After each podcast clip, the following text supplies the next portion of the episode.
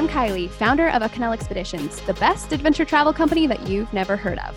This is a 35,000 feet podcast where we interview interesting people doing interesting things in interesting places. From the next big CEO to coaches of your favorite teams to everyone in between, we've got stories to tell. Let's jump in. Hi, guys. Welcome back. It's Morgan. Today I'm sitting down with Coach Kevin Hambly from Stanford University. Thanks so much for joining us. Oh, happy to be on. We're excited to get to know you better. So, can you tell us about the highs and lows of your current season? We'll start with the highs. Winning the national championship with that group was pretty was So pretty fun. amazing. Yeah, it was a cool. And then, um, you know, the highs were higher probably because of some of the lows. You know, we lost. Mhm. We had a streak where we lost three out of five matches, and weren't playing great. We lost uh, um, Kathryn Plummer. She was she was out with an injury, Oh. and we we lost her for ten matches, and she was the um, two-time national player of the year, and um, we had. Uh, I don't know. I think we changed our lineup in that 10 match streak, all but from match to match. I think there was only two matches that we had the same starting group playing. We just had a couple freak things like a back go out and Oh, no. ankle sprain, and so that was a low. Was like trying to sort through all that emotionally and figuring it out. But I think also, you know, it was high, the highs were that we figured out a way to go nine and one with al Plummer, even though emotionally we felt we were hurting for her and we were hurting for the other players that were out um, for other not not quite as extended time, but you know we figured out a way to win, and so those what, what perceived lows really led to um, some really really fun highs, you know, and then to play the way we did in the tournament, we only lost two sets in the NCAA tournament. And really played at the highest level the team has played in a long time, I think, and that I've seen um, and ran through the tournament. I think we had over 350 for the entire tournament, even higher than that.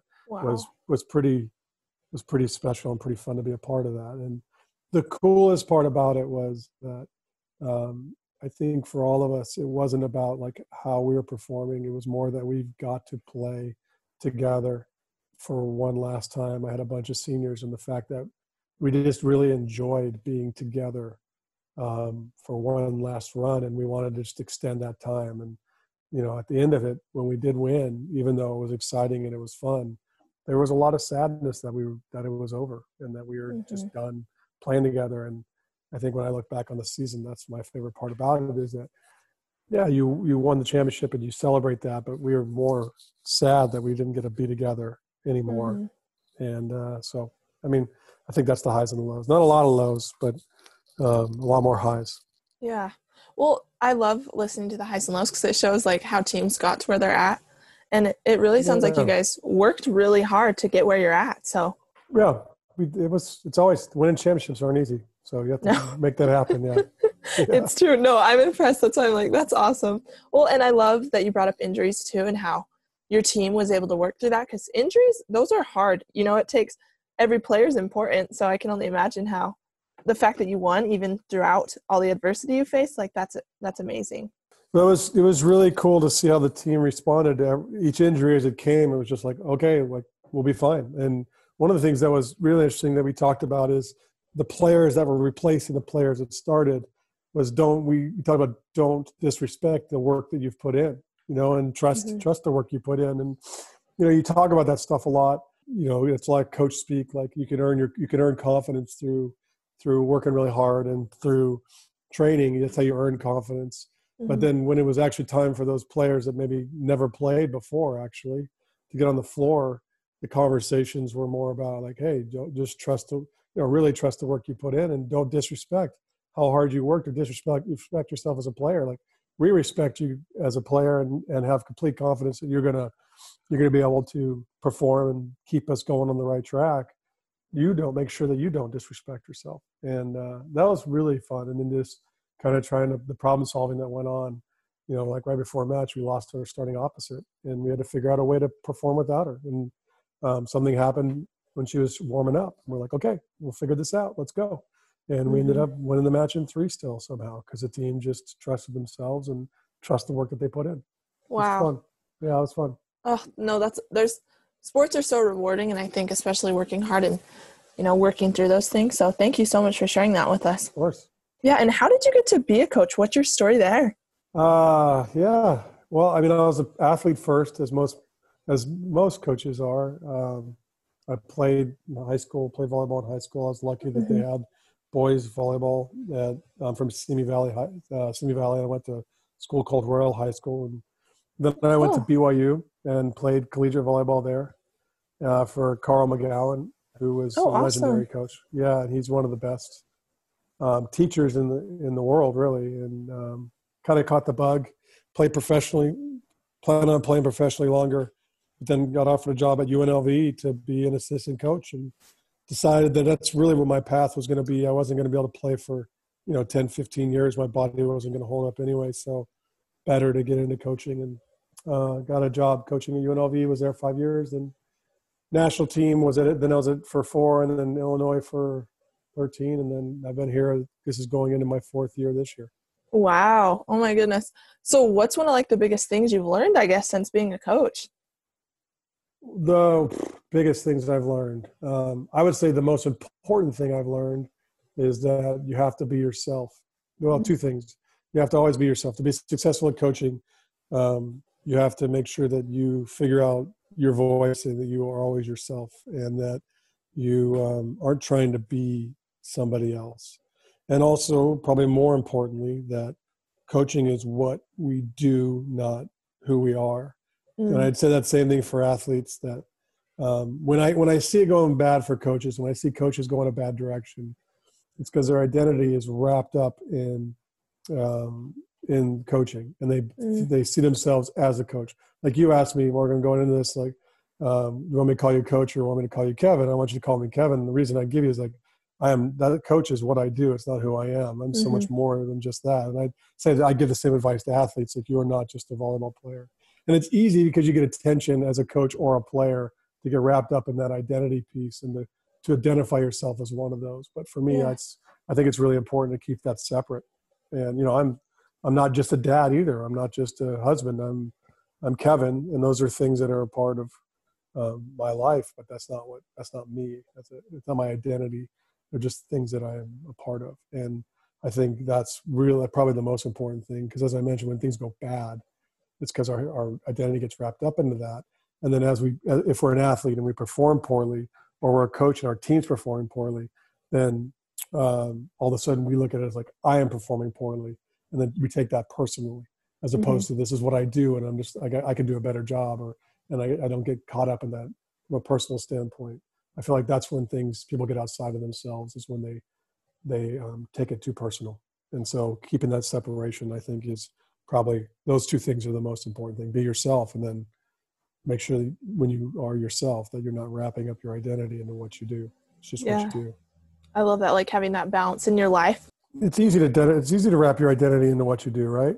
Yeah. Especially when you're young, especially for athletes, because if you think about athletes when they're when they're in high school, like I feel like junior high, when you're junior high, you're trying to hide out and not get attention usually because you're just you're just awkward and all that. But once you get to high school, you try to figure out ways to separate yourself a little bit and become, you know, like some something or someone.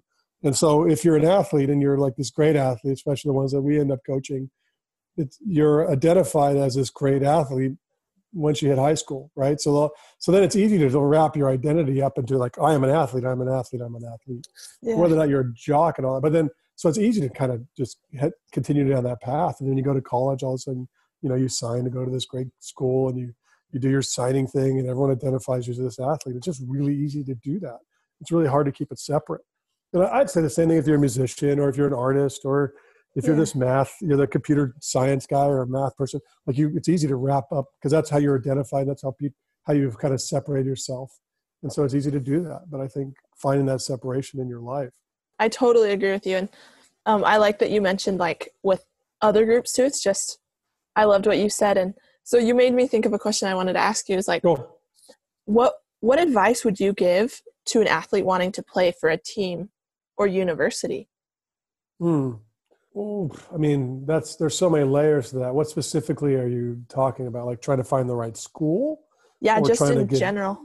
Yeah, I would say when you're going through the process of trying to figure out what university to go to, don't get concerned about what other people feel about that university. Get feel, Mm. Go with what you feel about the university because Yeah. some people are searching the the sexiest school, you know, and Mhm. they and that doesn't mean it's the right fit. But like really look at it with a clean lens and see what do you what do you want to get out of your college experience. Try to identify that, uh, and if you don't know, that's okay too. But like try to figure out like what mostly you want, like big school, small school, uh, high academic, you know, party school. There's all these different kind of different kinds of schools that you can get into, and then judge it based on what you want out of it, not what other people think. Because I think some people chase the sexy school as opposed to the right school, and then they end up in a situation where it's not necessarily the right situation, both Mhm. from if they're athletes or non-athletes, but especially athletes. Sometimes they chase conferences as opposed to the right school. I want to be in the Pac-12, or I want to be in the Big Ten,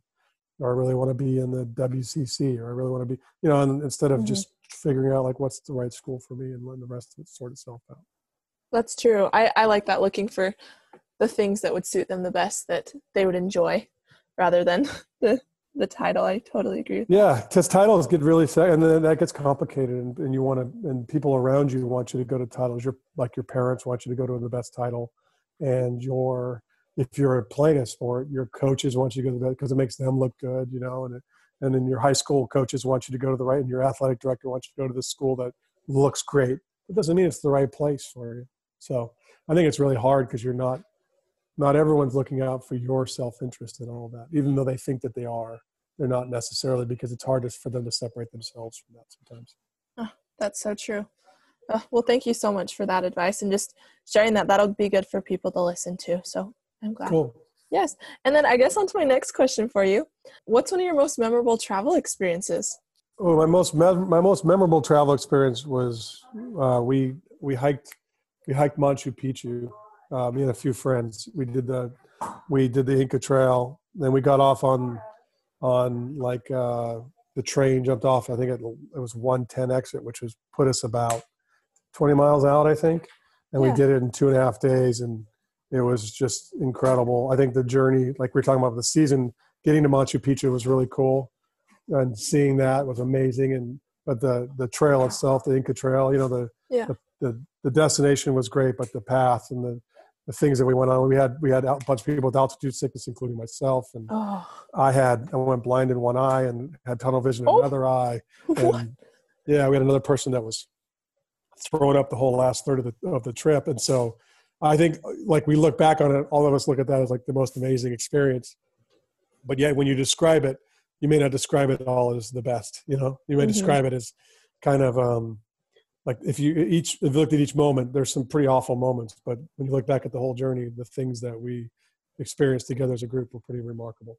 Oh, I no, I think that's awesome because I feel like with travel, it brings out sometimes like the worst in people and the best in people because it's just it's such a different environment. Yeah, yeah. Well, I think that's part of what makes it cool. You know, it's like seeing some of the like. Well, there's two ways to travel. Like, there's a traveler, and then there's a tourist. And like a tourist, I'm gonna use a terrible. I don't know if I should use this analogy. I'm not gonna use this analogy. My friend has a great analogy, but it's a little blue, so I'll, I'll stay away from it. But like a a, um, a traveler is well, sorry, that's a tourist. It's a safe. You're like on the outside of it, looking in. You're Yeah. almost like uh, you're just peering into this world, but if you're a traveler, you're in it. You're eating the food, and you're it's not safe. And I would I much I would much would much rather be a traveler in all my experiences Yeah. and stay at local hotels and like. I, I just went to Cambodia and Vietnam, and we didn't stay at any of the Marriott properties or any of that kind of stuff. We stayed at local hotels with, you know, locals, and it was really, really it made it more of an enjoyable experience because we were- we were travelers as opposed to tourists. I didn't Yeah, feel like just- tourist. Then just looking in, you're actually Yeah. experiencing it. You're you're eating you're you're living it you're feeling it you're you're yeah you're experiencing all of it and that's really what travel to me should be about the experiences not seeing things you Yeah. know? so i like the i like the um i like being a traveler Oh no, I agree with you. I think travel is awesome, and um, I know you've been a college coach for a while. So have you had opportunities with your team? Like, what's been one of your most favorite travels with your teams? Yeah i mean we took the team uh we've taken the team mostly to europe and Mhm.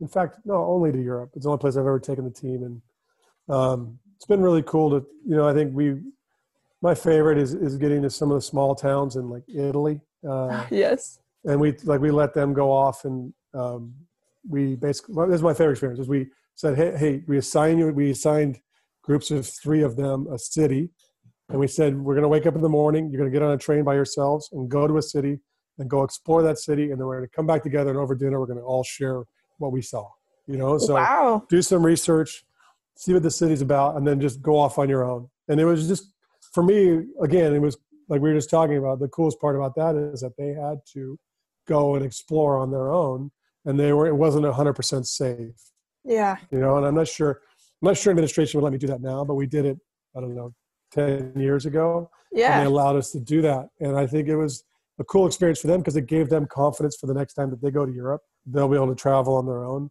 And then they got to go like really dive into a city and go see what it was all about. And i think all that was really really just um i don't know it's one of my favorite things to hear them come back and see the confidence that they gained but also share the experiences that they shared to the rest of the group. Oh, no, I love that. I love that you guys could go out and explore on their own because then they're able to, like you mentioned, being able to be like a, a traveler rather than a tourist. that that was the hope i do think there were more tourists and travelers but at least they got some taste of it It's true. It's true. well, thank you for sharing that. Um, of course and what's one thing that no one knows about you that you could share with us? Mm. it's a hard one. Uh, yeah, I played in an awful punk band when I was in high school. Yeah, That's uh, so no. funny. freshman year of college. Yeah, that's probably that's not a lot of people know that, but it was a terrible, terrible like punk band, like a punk band. Where it was we barely could play guitars, and it was awful. Oh wow! So And you great. were you? It was great. That's awesome. Were you the were you the uh, one playing the guitar? I played guitar and I sang. Oh wow! Wow! I screamed. I screamed. It was not not singing.